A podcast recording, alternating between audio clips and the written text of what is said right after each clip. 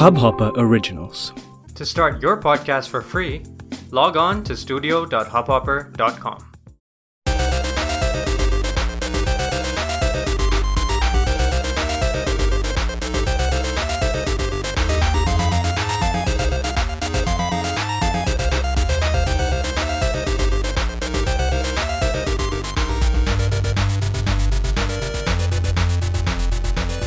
Hello दोस्तों welcome to Desi gamer podcast sponsored by Spawn Point dot in Spawn Point dot in is your one stop shop for all your gaming T shirt needs if you are in India तो आपको अगर gaming T shirt पसंद है तो आप ज़रूर हमारी website Spawn Point dot in को चेकआउट करो। और हमारे कुछ डिज़ाइंस अमेज़ॉन पे भी अवेलेबल हैं तो अगर आप स्पॉन पॉइंट सर्च करोगे अमेज़ॉन पे तो हमारा स्टोर मिल जाएगा आपको। और इसके साथ ही ये जो पॉडकास्ट है, वो गेमिंग फोकस्ड हिंदी पॉडकास्ट है तो अगर आप लोग पहली बार ये पॉडकास्ट सुन रहे हो तो make sure that you follow this podcast on whichever platform you are listening to और ये पॉडकास्ट जो है, वो होस्ट हो रही है हब हॉपर डॉट कॉम पर हब हॉपर डॉट कॉम जो है, एक इंडियन पॉडकास्ट होस्टिंग सर्विस है, जहाँ पे आप अपने पॉडकास्ट फ्रीली होस्ट कर सकते हो। जनरली अगर आप फ्री पॉडकास्ट होस्टिंग सोल्यूशन के बारे में बात करते हो तो सबसे बड़ा नाम आता है एंकर का। बट इंडिया में भी पॉडकास्ट होस्टिंग सर्विसेज़ हैं, जिसमें कि हब हॉपर जो है वो लीडिंग है। तो अगर आपको अपना पॉडकास्ट होस्ट करना है, या आपको और भी इंडियन फोकस पॉडकास्ट सुनने हैं तो hub Hubhopper dot com H U B H O double P E R dot com पर आ सकते हो और चेकआउट कर सकते हो। तो चलो ये सब बातें तो हो गई। शुरू करते हैं आज का पॉडकास्ट और जो आज का पॉडकास्ट है, वो है गेमिंग हार्डवेयर के ऊपर और स्पेसिफिकली मैंने आज ये पॉडकास्ट करने के लिए इसलिए सोची क्योंकि कल फ़र्स्ट ऑफ़ सितंबर को एनवीडिया ने अपने नेक्स्ट जनरेशन जीपीयू अनवील किए नेक्स्ट जनरेशन ग्राफिक्स कार्ड्स तो जो ये, जो कार्ड्स हैं, इनके बारे में हम आज बात करेंगे और इसके बारे में भी बात करेंगे कि जो गेमिंग कॉन्सोल्स हैं जो लॉन्च होने वाले पी एस फाइव और एक्सबॉक्स उसको किस तरह से अफेक्ट करते हैं और उनके बारे में भी थोड़ा बात करेंगे। तो बेसिकली ये जो पूरा एपिसोड है, वो गेमिंग हार्डवेयर के ऊपर फोकस रहेगा। स्टार्टिंग विथ एनविडिया के जो नए ग्राफिक्स कार्ड अभी अभी अनाउंस हुए हैं, कल कल के कल अनाउंस हुए हैं। मैं जब, मैंने ये देखा कल जो प्रेजेंटेशन था, जो एनविडिया के सी e ने प्रेजेंट किया था, जो नए आर्किटेक्चर पे बेस्ड जो कार्ड्स आए हैं, जिन, जिस आर्किटेक्चर को बोलते हैं एम्पियर तो ये जब कार्ड्स अनवील हुए तो काफ़ी सोशल मीडिया में बज़ आ रहा था कि ये इतना पावरफुल कार्ड है, इतने अच्छे प्राइस पॉइंट पे है। It ultimately kills all the consoles ये सुन के मुझे बहुत हँसी आई और जो भी लोग ये बोल रहे थे, मुझे समझ में नहीं आ रहा था क्यों बोल रहे थे, क्योंकि हाँ बहुत ही अच्छे कार्ड्स हैं। इसके बारे में आगे बात करेंगे। लेकिन ये पहली बार नहीं है जबकि जब एक नया कंसोल आ रहा है और जो साथ ही साथ जो पीसी साइड का जो हार्डवेयर है वो कॉन्सोल से काफ़ी पावरफुल है। इस इंस्टेंस में जो एनवीडिया ने जो ग्राफिक्स कार्ड निकाले हैं, जो एम्पेयर आर्किटेक्चर पे बेस्ड हैं और जो जिनको बोलते हैं थर्टी सीरीज़ कार्ड जिनके बारे में आगे हम, आगे बात करेंगे डिटेल में, वो डायरेक्ट कंपटीशन में है ए के जो अपकमिंग ग्राफिक्स कार्ड हैं, जो R D N A two architecture पर बेस्ड होंगे। तो जो ए के कार्ड्स हैं, वो ऑलरेडी जो एक्सबॉक्स और पी एस फाइव जो कॉन्सोल्स हैं, उसमें already R D N A two based जी लगे हुए हैं तो ऐसा नहीं है कि टेक्नोलॉजिकली कॉन्सोल्स के जो जी पी वो इन्फीरियर हैं। वो ऑब्वियसली हॉर्स पावर के मामले में डेस्कटॉप जी पी यू से कभी भी मुकाबला नहीं कर सकते, क्योंकि डेस्कटॉप जी पी यू बहुत ही एक्सपेंसिव होते हैं। हम कॉस्ट प्राइसेस के बारे में बात करेंगे आगे तो हम देखेंगे कि किस तरह से क्या डिफरेंस होता है प्राइसेस का कंपेयर टू कॉन्सोल्स तो ठीक है स्टार्ट करते हैं। तो सबसे पहले स्टार्ट करते हैं एनवीडिया ने जो कल अनाउंसमेंट किया उसके उसके बारे में। तो सबसे पहले एनवीडिया का जो अगर आप, आपने स्ट्रीम देखा होगा या अगर नहीं देखा है तो आप ज़रूर देखो क्योंकि काफ़ी इन्फॉर्मेटिव है। अगर आप गेमिंग गेमिंग हार्डवेयर में इंटरेस्ट रखते हो तो वो स्ट्रीम देखने पे आपको भी काफ़ी अच्छी इन्फॉर्मेशन मिलेगी। जो वो स्ट्रीम था उसमें बहुत सारी चीज़ें बताई गई और जो कार्ड्स थे वो एंड ऑफ़ द स्ट्रीम दिखाए गए उसके बारे में बताया गया प्राइसेस भी बता रिवील की गई। तो हम शुरू करते हैं कार्ड्स के बारे में सबसे पहले। जो तीन कार्ड्स कल रिवील की गई आ, वो थी R T X three zero eight zero R T X three zero seven zero and R T X three zero nine zero three zero eight zero जो है उनकी फ्लैगशिप कार्ड होगी गोइंग फॉरवर्ड और थ्री ज़ीरो सेवन ज़ीरो जो है वो एक cheaper option है। उसमें कुछ चीज़ें कुछ चीज़ें नहीं हैं और कुछ चीज़ें, कुछ कन्फिग्रेशन जो है वो उसका थोड़ा लो है three eighty three zero eight zero के मुकाबले।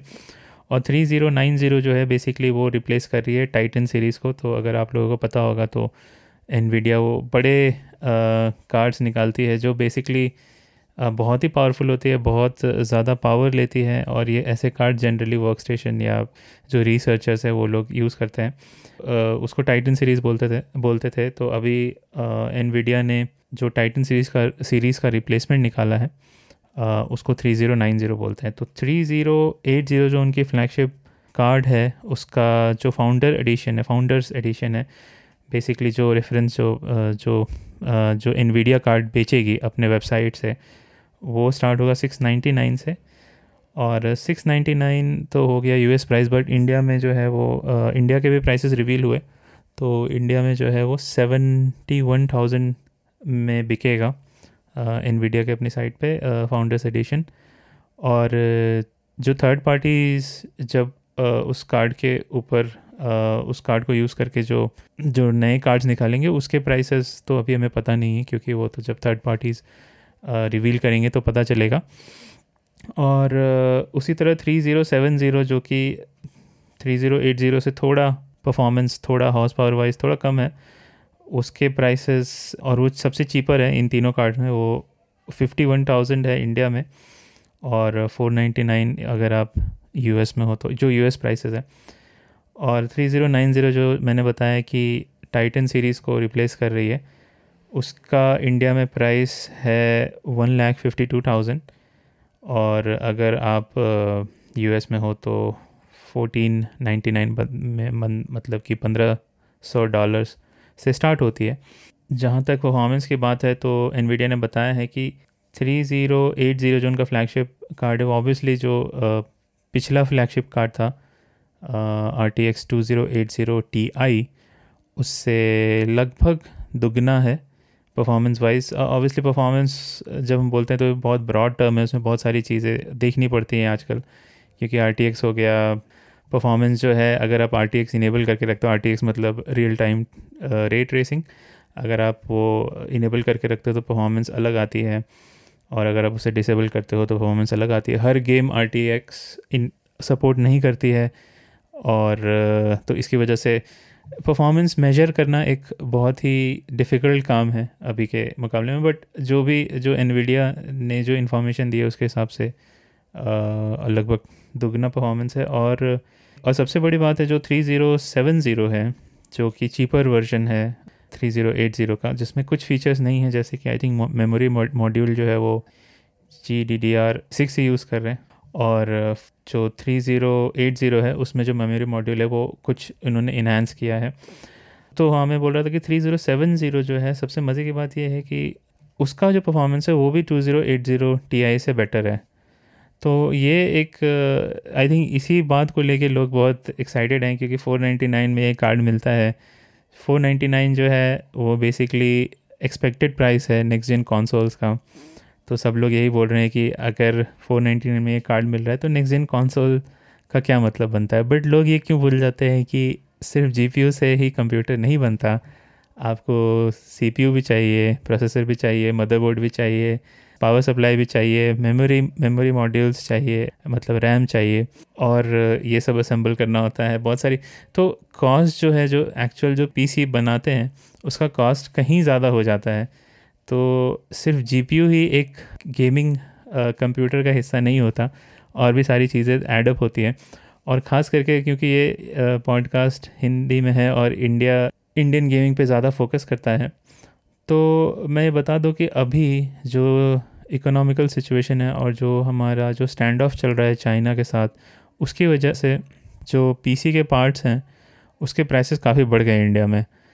तो अगर आप एज एन इंडियन सोच रहे हो कि हाँ मैं नया नया पीसी बिल्ड करता हूँ यूजिंग दीज कार्ड्स जो कॉस्ट है वो कहीं ज़्यादा आएगा, खास अगर आप कंपेयर करते हो यूएस पे, क्योंकि यूएस में ये सारे जो प्राइसेस हैं, आप देखो तो बहुत कम ही है वहाँ के हिसाब से।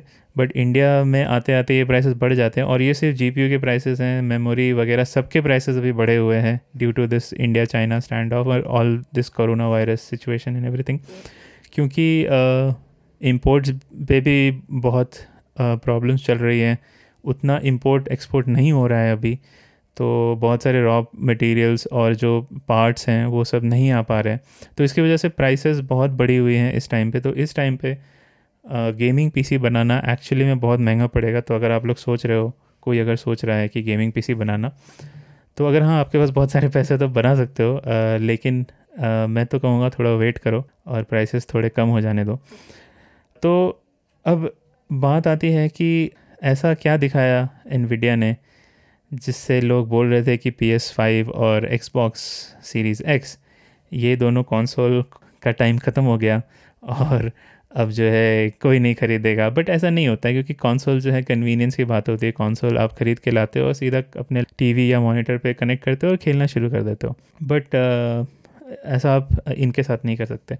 तो तो थोड़ा पीछे आते हैं और देखते हैं कि एनवीडिया ने कल क्या क्या अनाउंसमेंट किया और भी। क्योंकि ये जो स्ट्रीम था वो करीब आधे घंटे का था और इसमें सिर्फ़ कार्ड्स के बारे में बात नहीं की गई। और यही चीज़ मैं समझाना भी चाहता था इस पॉडकास्ट में। सिर्फ़ हार्डवेयर बेचना आज के टाइम पे एक कंपनी के लिए उतना प्रॉफिटेबल नहीं होता है, क्योंकि उस हार्डवेयर को यूज़ करने के लिए भी कुछ होना चाहिए, क्योंकि अब सारे लोग तो गेमर्स नहीं हैं, सारे लोग तो इतने पैसे लगा के गेम्स नहीं खेल सकते। इस चीज़ को एड्रेस किया है एनवीडिया ने काफ़ी हद तक, बहुत सारे नए सॉफ्टवेयर और सॉल्यूशंस और ए वगैरह इंट्रोड्यूस किए हैं, जो जिनके बारे में मैं ब्रीफली बात करूँगा। जो कि जो आर की आर टी एक्स कार्ड्स हैं और आर टी एक्स कार्ड्स का मतलब सीरीज़ थर्टी और सीरीज़ ट्वेंटी दोनों के बारे में बात कर रहा हूँ क्योंकि जितने भी चीज़ें कल एनवीडिया ने दिखाई outside of the actual cards वो सारे आर टी एक्स कार्ड्स के लिए अवेलेबल होंगे। तो uh, सबसे पहला जो एनवीडिया ने चीज़ दिखाई वो था एनवीडिया रीफ्लेक्स और एनवीडिया रीफ्लेक्स जो है basically is a suite of solutions मतलब सॉल्यूशंस का एक ग्रुप है, जो ये एक, जो ये प्रॉब्लम टारगेट करता है कि जो लेटेंसी होती है गेम में बेसिकली लेटेंसी का मेरा लेटेंसी का मतलब ये होता है कि जब आप गेम खेलते हो और एक बटन प्रेस करते हो अपने कंसोल पे और सॉरी अपने कीबोर्ड पे, क्योंकि हम पीसी गेमिंग की बात कर रहे हैं तो जो इनपुट जाता है और उस इनपुट का जो इफ़ेक्ट आपको दिखता है, उसके बीच में जो टाइम है जो आपका इनपुट गया और उस इनपुट से जो भी चेंजेस हुए गेम के अंदर उसको जो उसको जो स्क्रीन पे दिखाया जा रहा है उसके बीच में जो टाइम लैग होता है उसको उसको बेसिकली लेटेंसी बोलते हैं। तो एनवीडिया जो है ये ऑलरेडी एनवीडिया इस चीज़ को एड्रेस करता आया है आ, उनके जी सिंक मोनीटर्स के थ्रू तो अगर आप लोगों को पता होगा तो एनवीडिया ने कुछ जी सिंक मोनीटर्स एनवीडिया के सिंक मोनीटर्स अवेलेबल हैं other vendors like M S I Alienware Asus तो ये सारे जी सिंक मोनीटर्स निकालते रहते हैं जो जो जिनका कि रिफ्रेश रेट हाई होता है। जनरली जो हम अगर कॉन्सोल गेमर्स हैं तो हम जब टीवी पे खेलते हैं तो टीवी का जनरली रिफ़्रेश रेट जो है सिक्सटी हर्ट्स होता है। लेकिन जो कॉम्पिटिटिव गेमर्स हैं या फिर जो P C high end PC के भी जो गेमर्स हैं उनके पास ऑप्शन होता है कि वो हाइयर रिफ़्रेश रेट के मॉनिटर्स पे गेम खेले तो उसमें जो है लेटेंसी बहुत कम होता है, क्योंकि एक सेकंड के अंदर नंबर ऑफ़ इमेजेस है, वो बहुत ज़्यादा बार रिफ़्रेश होती है। मतलब वो टेक्निकल हो गया, मैं उतना टेक्निकल जाना नहीं चाहता। तो बेसिकली उस, उसी सीरीज़ के अंदर इन्होंने इम्प्रूवमेंट्स किए हैं, और वो नया जी सिंक लेके आए हैं, जिसका कि रिफ़्रेश रेट 360 सिक्सटी हर्ट्स है, और जो पुराना जी सिंक है जो इसके पहले का जो मॉनिटर था, उसका रिफ़्रेश रेट 144 फोर्टी हर्ट्स था तो काफ़ी हद तक बढ़ाया है और इस रिफ़्रेश रेट को सपोर्ट करने के लिए उन्होंने कुछ ए वगैरह भी रिवील किए, जो कि गेम डेवलपर्स अपने गेम में इम्प्लीमेंट कर सकते हैं और जो अब उनकी गेम की लेटेंसी है, उसको कम कर सकते हैं। तो ये काफ़ी बड़ा अपग्रेड है उस रिगार्ड से। तो अगर आप कोई प्रोफेशनल गेमर हो या हाई एंड पीसी गेमर हो तो आप सोच सकते हो अपना जी सिंक मोनीटर अपग्रेड करने के लिए। और इसके जो फ़ायदे हैं, उन्होंने दिखाए कि उन्होंने कंपेयर करके दिखाया कि एक 60 हर्ट्स एंड एक 144 हर्ट्स और 360 हर्ट्स में कितना डिफरेंस होता है इन रियल लाइफ तो उनका जी सिंग जो है काफ़ी काफ़ी सक्सेसफुल रहा है। काफ़ी गेमर्स उसको यूज़ करते हैं, ख़ास करके ई स्पोर्ट्स वगैरह में बहुत यूज़ होता है। तो उन्होंने फिर अनाउंस किया कि जो ये नया मॉनिटर है, वो Acer Asus Alienware and M S I ये रिलीज़ करने वाली है। तो अगर आप उसमें इंटरेस्टेड हो तो आप ज़रूर देखो चेकआउट करो। और दूसरी चीज़ जो उन्होंने रिवील की, वो था एनवीडिया ब्रॉडकास्ट तो ये मुझे बहुत इंटरेस्टिंग लगा एनवीडिया ब्रॉडकास्ट क्योंकि जैसा मैं बोल रहा था कि अभी के टाइम पे सिर्फ़ हार्डवेयर बेचना ही इनफ नहीं है। अब आपको उसके साथ सॉफ्टवेयर भी देना पड़ेगा जो कि उस हार्डवेयर को फुल फुल्ली यूज़ कर पाएँ और मीनिंगफुल वे में यूज़ कर पाएँ। तो उसी के लिए आई थिंक एनवीडिया ने ये जो सॉफ्टवेयर रिलीज़ किया है या करने वाले हैं, इस आई थिंक इस मंथ के एंड में आएगा, वो है एनवीडिया ब्रॉडकास्ट तो एनवीडिया ब्रॉडकास्ट क्या है? बेसिकली स्ट्रीमर्स के लिए को टारगेट किया गया है और स्ट्रीमिंग अभी एक साल में बहुत ज़्यादा बढ़ गई है। बहुत सारे लोग स्ट्रीमिंग करते हैं। हम हम भी स्ट्रीमिंग करते हैं। लेकिन हम अपने कॉन्सोल से स्ट्रीमिंग करते हैं। पता है, इतना कूल नहीं है।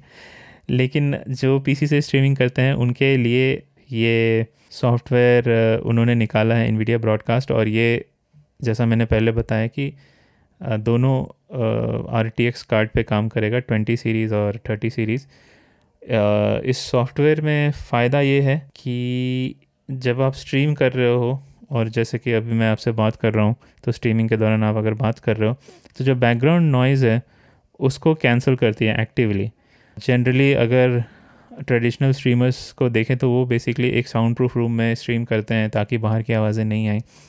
बट ऐसा सबके लिए पॉसिबल नहीं है सबके पास इत, इतने सारे रिसोर्स नहीं होते तो उसको ध्यान में रखते हुए एनवीडिया ने ये फीचर डाला है एनवीडिया ब्रॉडकास्ट में, जो कि आपके बैकग्राउंड नॉइस को जैसा वो बोल रहे हैं कि पूरी तरह से कैंसिल कर देता है या बहुत हद तक कैंसिल कर देता है। और दूसरा चीज़ जो है, वो उन्होंने निकाला ऑटो फ्रेमिंग ऑफ़ वेब तो जब स्ट्रीमिंग आप कर रहे होते हो तो आप अपना जनरली जो अच्छे स्ट्रीमर्स होते हैं, वो अपना चेहरा भी गेम में दिखाते हैं मतलब गेम के साथ आपका चेहरा भी दिखता है ब्रॉडकास्ट पे।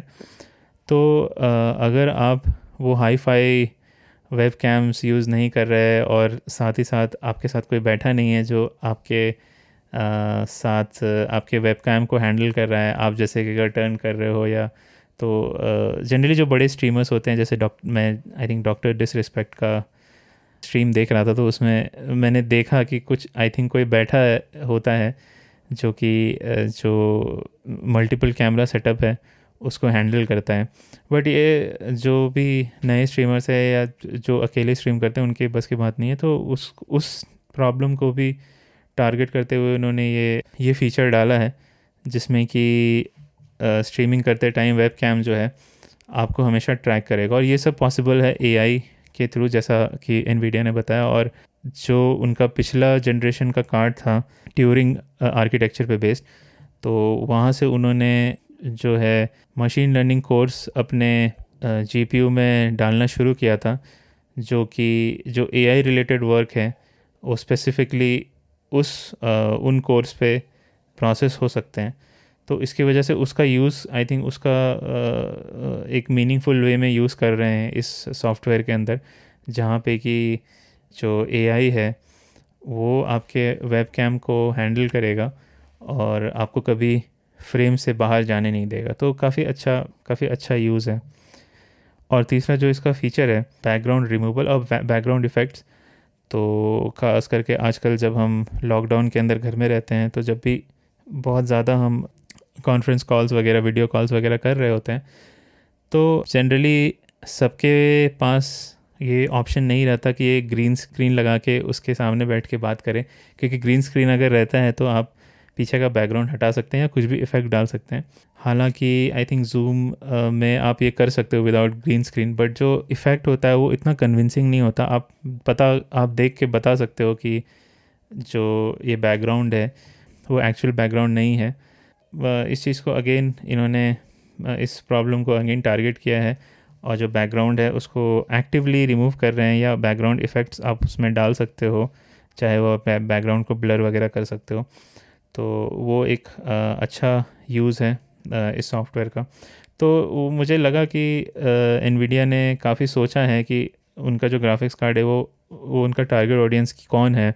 और ख़ास करके आज जो स्ट्रीमिंग इतनी बढ़ गई है ट्विच की वजह से और यूट्यूब गेमिंग की वजह से और आई थिंक फेसबुक भी स्ट्रीमिंग स्टार्ट करने वाला है स्ट्रीमिंग सर्विस तो उन्होंने आई थिंक ये देखा कि अगर हम कुछ ऐसे फीचर्स जो स्ट्रीमर्स को टारगेट करते हुए रिलीज़ करें तो वो स्ट्रीमर्स जो हैं, उनके ही कार्ड्स यूज़ करेंगे, क्योंकि फिर उनके लिए आसान हो जाएगा।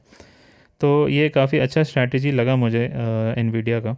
और तीसरी चीज़ जो उन्होंने, तीसरी चीज़ जो उन्होंने रिवील की, वो था एन एनवीडिया ओमनीवर्स मशीनमा तो ये थोड़ा टेक्निकल है but as a content creator ये काफ़ी एक्साइटिंग लगा मुझे और एज अ गेम डेवलपर भी। क्योंकि अगर आप लोगों ने देखा होगा तो बहुत सारे लोग जो हैं गेम के जो एसेट्स होते हैं जो आजकल बहुत ईजिली अवेलेबल हैं थ्री थ्री डी एसेट्स बहुत सारे अच्छे अच्छे थ्री डी एसेट जो है एक्चुअली आप इंटरनेट uh, से डाउनलोड कर सकते हो और आप उसको यूज़ करके गेम बना सकते हो। आजकल ये पॉसिबल है। इनफैक्ट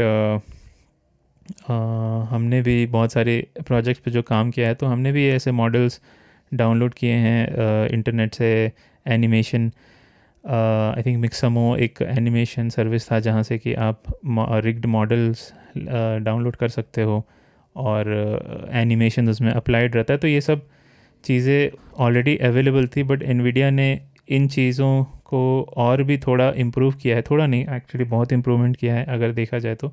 तो ये एक ऐप लेके आए हैं, जिसका नाम है मशीनमा एनवीडिया ओमनीवर्स मशीनमा जो कि एक कंपोजर टूल है. बेसिकली आप इसमें जो है थ्री मॉडल्स इंपोर्ट कर सकते हो एनिमेशन इंपोर्ट कर सकते हो. इनफैक्ट ए आई टूल्स भी दिखाए हैं एनवीडिया ने, जो कि रिकॉर्डेड वॉइस को एक एनिमेशन में कन्वर्ट कर सकते हो. तो जैसे कि आजकल जो ट्रेडिशन अभी जो ट्रेडिशनल गेम्स बनते हैं, उसमें एक्चुअल एक्टर्स को रिकॉर्ड करना पड़ता है वॉइस और परफॉर्मेंस दोनों. बट अब धीरे धीरे ये सारी चीज़ें एआई के मदद से, ये सारी चीज़ें अब और आसान होती जा रही है कि आप अगर सिर्फ़ वॉइस ही रिकॉर्ड करोगे तो with the help of machine learning जो कैरेक्टर मॉडल है, उसके लिप्स जो है एग्जैक्टली स्पोकन वर्ड्स के ऊपर एग्जैक्टली हिलेंगे। तो ये सारी चीज़ें एनवीडिया ने शोकेस की, और भी बहुत सारी चीज़ें शोकेस की, अगर आपको इस सब में इंटरेस्ट है तो आप देख सकते हो। तो बेसिकली ये एक कंपोजर टूल है जहाँ की आप ये सारी चीज़ें इंपोर्ट कर सकते हो और अपने सिनेमैटिक्स बना सकते हो।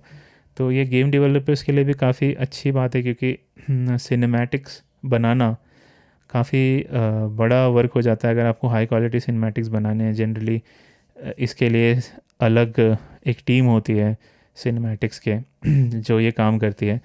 बट जो ये ओमनीवर्स टूल है इनविडिया का वो इस प्रोसेस को थोड़ा बहुत हद तक सिंप्लीफाई करता है।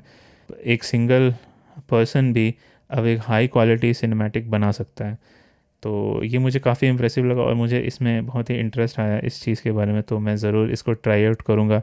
जब मैं एक पीसी बना पाऊँगा with R T X cards तो ये सारे जो फीचर्स हैं सिर्फ़ आर टी एक्स कार्ड पे ही अवेलेबल हैं। अगर आपके पास पासकेल सीरीज़ पास्केल आर्किटेक्चर का कार्ड है तो उस पर आप ये नहीं चला सकते।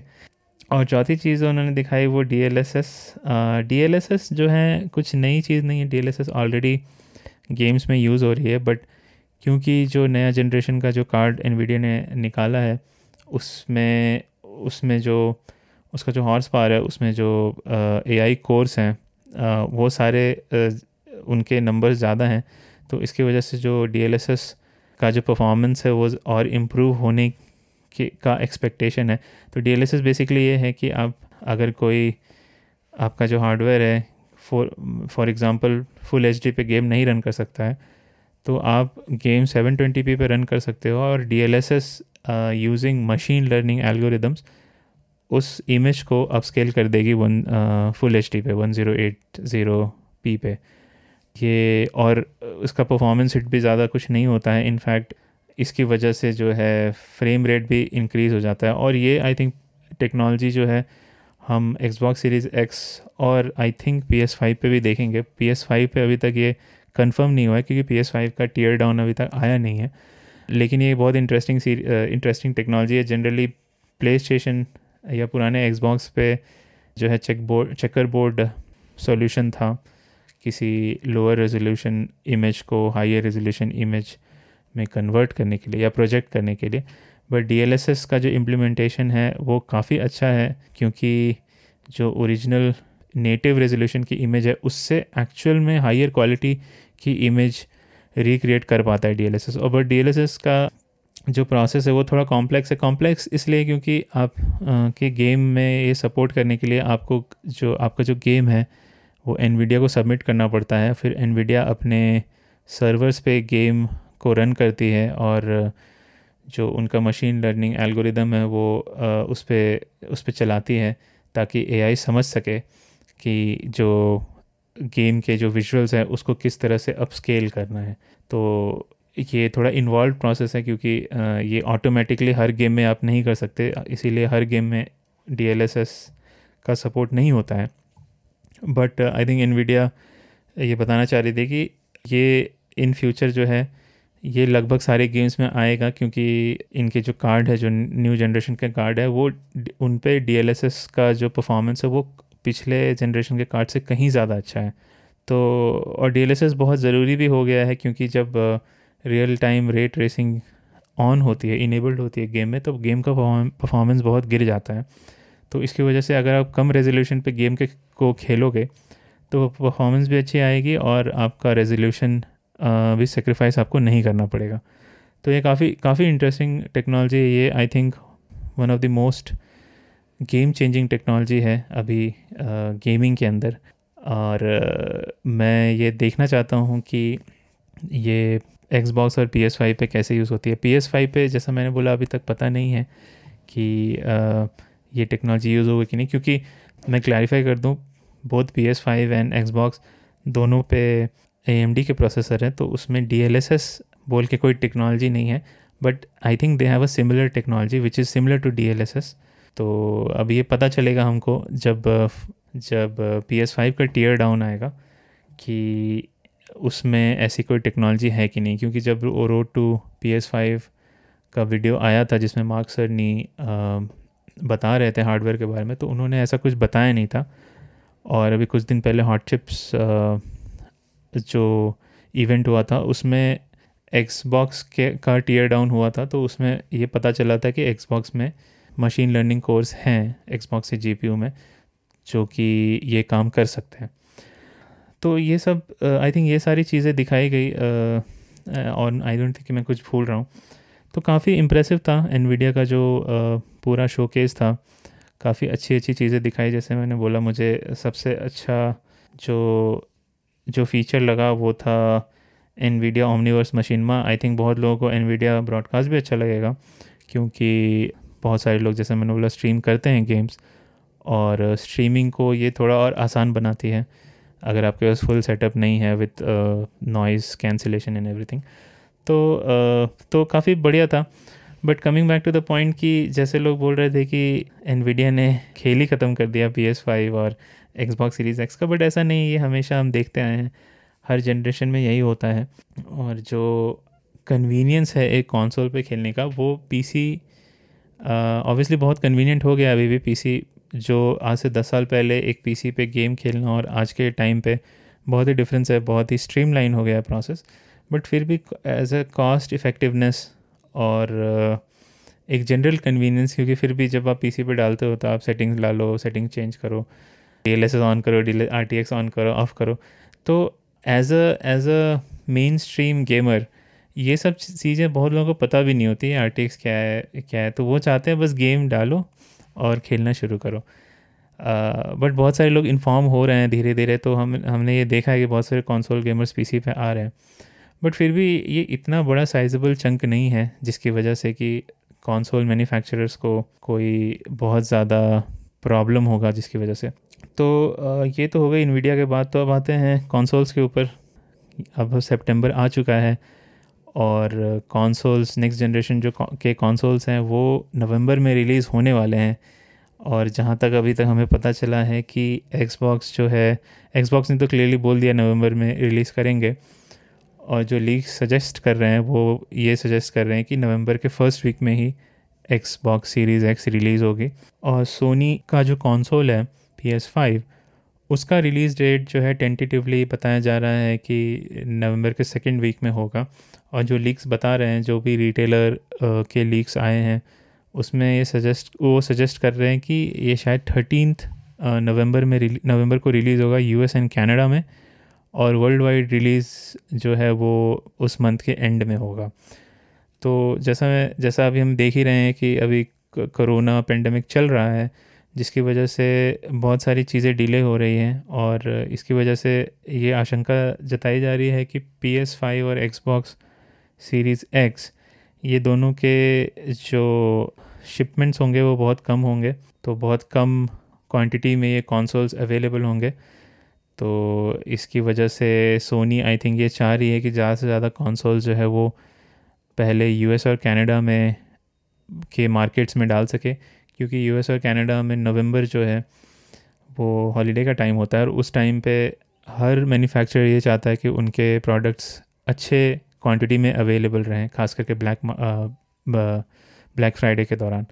ये रूमर्स आ रहे हैं और और I think these rumours make sense as well because Sony क्योंकि नाइन्थ सेप्टेम्बर जो है सोनी के प्ले स्टेशन वन कॉन्सोल का ट्वेंटी फिफ्थ एनिवर्सरी है, जो प्ले स्टेशन वन है नाइन सितंबर को ही रिलीज़ हुआ था नॉर्थ अमेरिका में।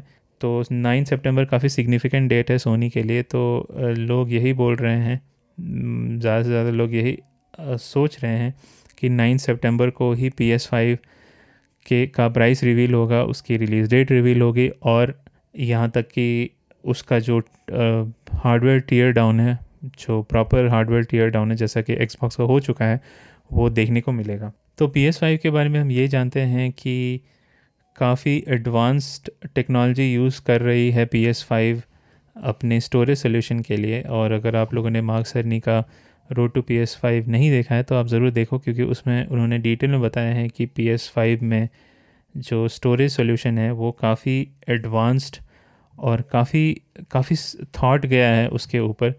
क्योंकि जनरली अगर, और ये चीज़ हमने एनवीडिया के शोकेस में भी देखी क्योंकि एनवीडिया ने भी ये बात की एनवी आई थिंक उन्होंने कुछ स्टैंडर्ड्स कुछ ए रिवील किए particular to particularly to storage जिनका जिसका नाम था आई थिंक एनवीडिया आयो तो एनवीडिया आयो जो है वो एक सेट ऑफ़ एपीआई है जो कि स्टोरेज uh, से डेटा को कॉपी करना इन द सिस्टम मेमोरी उस प्रोसेस को स्ट्रीमलाइन करता है, उस प्रोसेस को थोड़ा आसान करता है, क्योंकि जो ये कॉपिंग का जो प्रोसेस है, वो सीपीयू करती है। बट जो गेम्स के साइजेज़ हैं, जो टेक्सचर्स हैं, जो भी गेम डेटा है, वो अभी इतना बढ़ चुका है, इतना बड़ा हो चुका है कि उसको कॉपी करना and then to D it क्योंकि जो भी गेम का जो इन्फॉर्मेशन होता है, जो गेम का डेटा होता है, वो कंप्रेस्ड फॉर्म में होता है। अनकम्प्रेस्ड गेम डेटा बहुत बड़ा होता है तो इसकी वजह से जो डेवलपर्स हैं गेम का साइज़ छोटा करने के लिए डी यूज़ करते हैं। जैसा कि हम जब बहुत सारे फाइल्स भेजना चाहते हैं, किसी को तो ज़िप बनाते हैं राइट तो उसी तरह वो भी ज़िप करते हैं अपने गेम डेटा को क्योंकि, ताकि उसका साइज़ कम हो सके। तो वो डेटा को एक्टिवली डीकम्प्रेस करना भी एक वर्क होता है, जो सीपीयू करता है। तो सीपीयू इस वर्क को करने में जो टाइम लगाता है, उसकी वजह से सीपीयू में बॉटल नेक हो सकता है। और ख़ास करके जैसा मैंने बोला कि अभी गेम गेम जो है वो काफ़ी बड़े होते जा रहे हैं। गेम का जो डेटा है वो काफ़ी, उसका साइज़ काफ़ी बड़ा होता जा रहा है और साथ ही साथ जो स्टोरेज सॉल्यूशंस अभी आ रहे हैं मार्केट में, जो एस एस डीज अवेलेबल हैं, उसका जो सीक टाइम है वो बहुत ही कम होता है। तो इस तो इस प्रॉब्लम को सॉल्व करने के लिए एनवीडिया कुछ एपीआई रिलीज़ करेगा, जो कि, जो डीकम्प्रेशन का टास्क है, वो सीपीयू के बजाय जीपीयू पे डेलीगेट कर दिया जाएगा। तो ऐसा ही कोई सोल्यूशन हमने देखा पी एस फाइव के अंदर, जहाँ पे कि सोनी ने कुछ कस्टम कंट्रोलर्स बनाए हैं हार्डवेयर कंट्रोलर्स बनाए हैं, जो कि ये वर्क को हैंडल करेंगे। और इसकी वजह से जो भी बॉटल नेक हो सकता था, वो बॉटल नेक क्लियर हो जाएगा। और इसका एक सीधा सीधा कॉन्सिक्वेंस ये है कि जब आप पी एस फाइव का जो स्टोरेज है, उसको अपग्रेड करना चाहोगे तो उसके लिए आप स्पेसिफिक एस ही यूज़ कर सकते हो। क्योंकि जो सोनी जो एसएसडी यूज़ कर रहा है, उसका जो स्पीड है वो 5.5 गीगाबाइट्स पर सेकंड है। तो अगर आप कोई भी एसएसडी चाहोगे अपने पी एस में डालना तो वो पॉसिबल नहीं हो पाएगा क्योंकि जो पुराने एस एस डीज़ हैं, जो अभी या जो अभी भी अवेलेबल हैं, वो सारे एस एस डीज़ उतने वो स्पीड अचीव नहीं कर सकते। तो जो नए एस आ रहे हैं, जो P C I four point O standard use करते हैं, उनके स्पीड्स काफ़ी अच्छे हैं बट जैसा मार्क सर्नी ने बोला कि हर एसएसडी जो है पी एस फाइव के बे में पी एस फाइव का जो स्टोरेज बे है, उसमें नहीं जाए, जा पाएगा, क्योंकि एस एस डी साइज़ का कोई स्टैंडर्ड नहीं है। हर कंपनी अपने स्टैंडर्ड से बनाती है। तो इसकी वजह से जो आपके अपग्रेड के ऑप्शन है, वो काफ़ी लिमिटेड हो जाएँगे। जब भी आप अपग्रेड करना चाहोगे। और यही सेम प्रॉब्लम एक्सबॉक्स में भी है। एक्सबॉक्स ने इस प्रॉब्लम को टैकल करने के लिए अपना प्रोप्राइटरी सिस्टम ही निकाल दिया। तो अब अगर आपको अपग्रेड करना है तो स्पेसिफिक एक्सबॉक्स ब्रांडेड एसएसडी ही आपको ख़रीदना पड़ेगा, जो आई थिंक सी बना रही है। तो काफ़ी इंटरेस्टिंग है, क्योंकि कॉन्सोल्स को अपने प्राइस को कम रखना ही पड़े, पड़ता है, क्योंकि उनका जो एक बड़ा एडवांटेज है, वो प्राइस ही होता है। तो इसकी वजह से काफ़ी इंटरेस्टिंग स्ट्रैटेजी देखने को मिल रही है स्टोरेज के मामले में, क्योंकि स्टोरेज जो है वो top of the shelf components use कर रहे हैं दोनों ही कॉन्सोल तो जब अपग्रेड की बात आएगी, कितना महँगा पड़ेगा वो अपग्रेड वो अभी हमें नहीं पता है। लेकिन अगर आपको उसका एक इंडिकेशन चाहिए तो रिसेंटली पी एस फाइव का two T B variant two terabyte variant leak हुआ था। आई थिंक अमेज़ॉन यूके और जर्मनी की कोई एक रिटेलर है उसने लिस्ट किया था और बाद में वो लिस्टिंग हटा दी थी। तो उस लिस्टिंग का प्राइस कुछ 800 डॉलर्स के अराउंड था 800 टू थाउज़ेंड डॉलर्स के अराउंड था, जो कि जो कि एक प्लेस होल्डर भी हो सकता है, क्योंकि जब जनरली अनअनाउंस्ड हार्डवेयर या सॉफ्टवेयर का लिस्टिंग होता है रिटेलर्स का तो वो एक प्लेस प्लेस होल्डर प्राइस डालते हैं। बट जो भी हो जाए, जो स्टोरेज का अपग्रेड स्टोरेज का जो अपग्रेड है, वो सस्ता तो नहीं आने वाला है। तो इसकी वजह से आई थिंक हमें देखना पड़ेगा कि कॉल ऑफ़ ड्यूटी का क्या साइज़ होने वाला है नेक्स्ट जनरेशन में। क्योंकि इस जनरेशन में तो मुझे कॉल ऑफ़ ड्यूटी से ही सबसे ज़्यादा प्रॉब्लम हुआ है। वन सिक्सटी या वन एटी जी बी हो गया था, जो कॉल ऑफ़ ड्यूटी का लेटेस्ट गेम था। बाद में उसको मैंने डिलीट कर दिया क्योंकि बाकी गेम्स में खेल ही नहीं पा रहा था। तो ये तो हो गई पी एस फाइव की बात। एक्सबॉक्स के बारे में भी काफ़ी अननोन से अभी, क्योंकि एक्सबॉक्स सीरीज़ एक्स का प्राइस अभी हमें नहीं पता है। और उसके साथ ही साथ एक नया एक्सबॉक्स का वेरिएंट भी आने वाला है जिस जो कि अब रूमर क्या अब तो लगभग कंफर्म ही हो गया। जिसको एक्सबॉक्स सीरीज़ एस बोला जा रहा है और जिसका आई थिंक कोड नेम था लॉक हार्ट तो एक्सबॉक्स सीरीज़ एस जो है वो uh, ऐसा लोग सोच रहे हैं कि एक लोअर वेरिएंट होगा एक्सबॉक्स सीरीज़ एक्स का। तो काफ़ी कंफ्यूजिंग है एक्स एंड एस तो एस जो है वो एक लोअर प्राइस्ड वेरिएंट होगा एक्सबॉक्स सीरीज़ एक्स का जिसमें कि सारे एक्सबॉक्स से गेम्स चलेंगे but on lower resolution and maybe on lower performance और शायद आरटीएक्स भी नहीं होगा। तो अभी ये सारे स्पेकुलेशंस हैं। अभी हमको एग्जैक्टली exactly नहीं पता कि क्या होगा। बट uh, जैसा मैंने मैंने बोला कि ये लगभग कंफर्म ही हो चुका है क्योंकि uh, कुछ दिन दो तीन दिन पहले किसी ने एक फ़ोटो uh, पोस्ट किया था गेम पास के कार्ड का तो आप, जैसे गेम पास जो सब्सक्रिप्शन है, वो आप किसी स्टोर में जाके, अगर आप वेस्टर्न कंट्रीज़ में तो स्टोर में जाके एक कार्ड भी ख़रीद सकते हो, जिसमें कोड रहता है, और वो कोड आप यूज़ कर सकते हो। तो उस कार्ड के ऊपर एक्सबॉक्स सीरीज़ एस भी मैंशन था।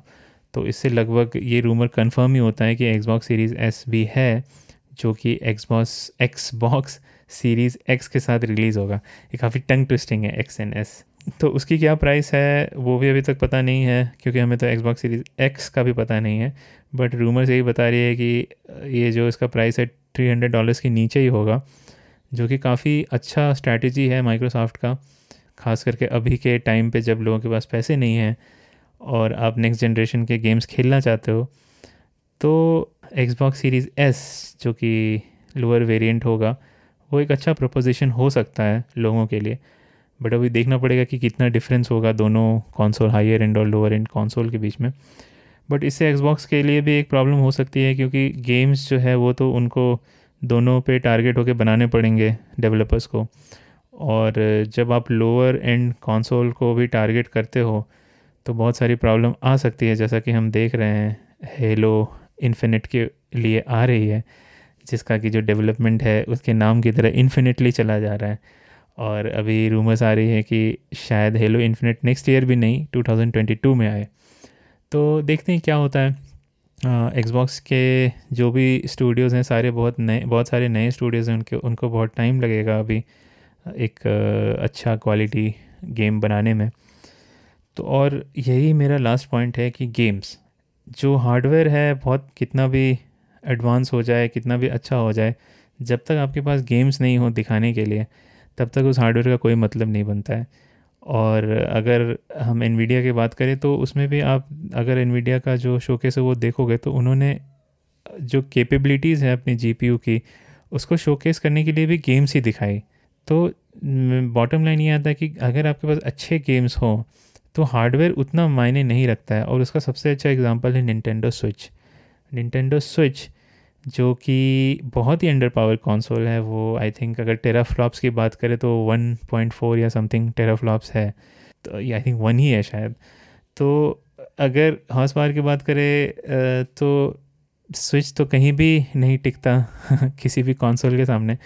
बट अगर आज के आज के टाइम पे देखा जाए तो स्विच ही सबसे ज़्यादा सबसे हाईएस्ट सेलिंग कॉन्सोल है। उसके गेम्स भी बहुत सारे बिकते हैं। क्यों? क्योंकि उसके गेम्स लोग खेलना चाहते हैं निन्टेंडो के गेम्स खेलना चाहते हैं। निन्टेंडो अगर मोबाइल पे भी गेम डालती है तो लोग मोबाइल पे भी खेलते हैं। तो मेरा बॉटम लाइन ये है कि हार्डवेयर तो अच्छा होना चाहिए, उसमें कोई बुरी बात नहीं है। हार्डवेयर के जो इम्प्रूवमेंट्स है, वो गेम डिज़ाइन को भी इफ़ेक्ट करते हैं। जैसा कि हमने अगर जो भी हम देख रहे हैं स्टोरेज सोल्यूशंस सब लोग स्टोरेज सोल्यूशंस पे इसीलिए काम कर रहे हैं, क्योंकि स्टोरेज एक बड़ा बॉटल था पिछले जनरेशन का। तो अगर वो बॉटल चला जाता है तो गेम डेवलपमेंट भी बहुत आसान हो जाती है बहुत आ, कुछ मायने में आसान हो जाती है। बट ये सब होने के बाद भी आपके पास गेम्स होने चाहिए। गेम्स अगर हैं तभी आपका हार्डवेयर का कुछ मतलब बनता है। तो बात फिर वहीं घूम फिर के आ जाती है कि चाहे पीसी के मार्केट में कुछ भी आ जाए जब तक तो कंसोल्स पे अच्छे गेम्स आएँगे अच्छे क्वालिटी के गेम्स आएँगे और जो कन्वीनियंस है एक console as a console gamer वो जब तक बरकरार रहेगी तब तक आई डोंट थिंक कि कॉन्सोल्स कैन डाई क्योंकि ये console will die console will die मैं दस बारह साल से सुनता आया हूँ, जब से P S three P S three या एक्सबॉक्स थ्री सिक्सटी का जनरेशन था। उसके मिड जनरेशन तक से ही मैं सुन रहा हूँ कि कॉन्सोल ये आखिरी जनरेशन है, अभी कुछ नहीं हो सकता। फिर पी एस फाइव आई एक्सबॉक्स आई स्विच आया, और consoles are still selling a lot क्योंकि they also innovate on the hardware side right तो इसकी वजह से ये बोलना कि एनवीडिया ने पी एस फाइव को किल कर दिया। ये बहुत ही बच्चों वाली बात है, ऐसा नहीं होता है। क्योंकि उसका पीसी का स्पेस अलग है कंसोल का स्पेस अलग है। हाँ ये मैं बात मानता हूँ कि बहुत सारे कंसोल गेमर्स पीसी पे आए हैं। इनफैक्ट मैं बट ऐसा भी होता है कि पीसी गेमर्स भी कंसोल पे आते हैं, क्योंकि मैं भी मैं भी एक पीसी गेमर था पहले। और बाद में मैंने कंसोल पे खेलना शुरू किया तो मैं कंसोल पे खेलता हूँ। बीच में मैंने पीसी बनाया भी था खेलने के लिए। बट पता नहीं, मुझे कंसोल पे ही खेलना पसंद है। और आपके जहाँ फ्रेंड्स होते हैं, अगर आप ऑनलाइन खेल रहे हो तो अगर आपके फ्रेंड्स कॉन्सोल पे हैं तो आपके पास पीसी होते हुए भी आपको कॉन्सोल पे ही खेलना पड़ेगा। तो ये बहुत सारी बातें, बहुत सारे फैक्टर्स हैं जिसकी वजह से ये नहीं बोल सकते कि console gaming will be dead और ये बात एनविडिया भी समझती है, इसीलिए एनविडिया ने जो निन्टेंडो स्विच है, उसमें एनविडिया का हार्डवेयर है। बेसिकली जो एनविडिया शील्ड है, उसके उसके जैसा ही कुछ कॉन्सोल बनाया था, इन निन्टेंडो ने।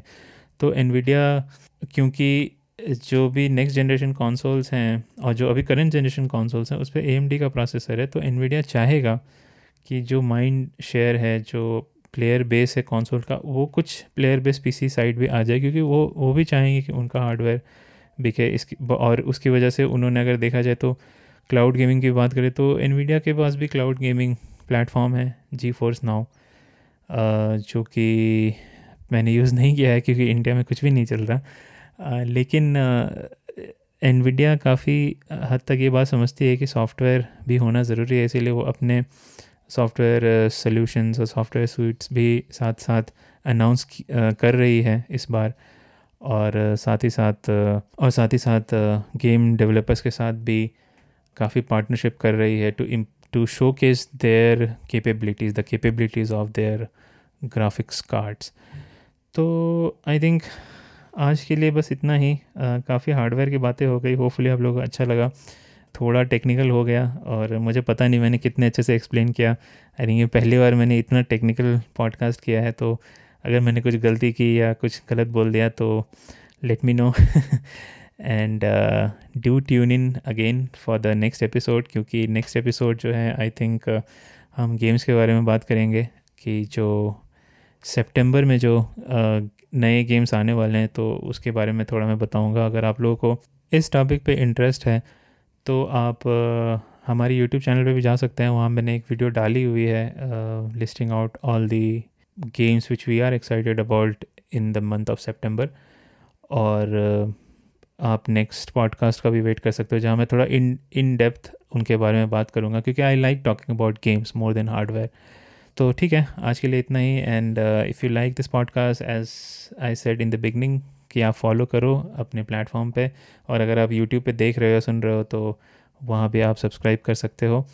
और हमारा website Spawn Point dot in ज़रूर चेकआउट करो, क्योंकि वहाँ पे हम बेच रहे हैं गेमिंग टी शर्ट्स तो okay thanks for listening see you on the next one bye bye इस हब हॉपर ओरिजिनल को सुनने के लिए आपका शुक्रिया। अगर आप भी अपना पॉडकास्ट लॉन्च करना चाहते हैं तो हब हॉपर स्टूडियो वेबसाइट पे रजिस्टर करें और एक मिनट के अंदर अंदर अपना खुद का पॉडकास्ट लॉन्च करें। यही नहीं स्टूडियो देता है आपको पूरी आज़ादी कहीं भी, कभी भी अपना पॉडकास्ट लॉन्च करने की सिर्फ़ तीन आसान स्टेप्स में। तो साथ में अपना पॉडकास्ट शुरू करने के लिए तैयार। Just hop on Hubhopper simply content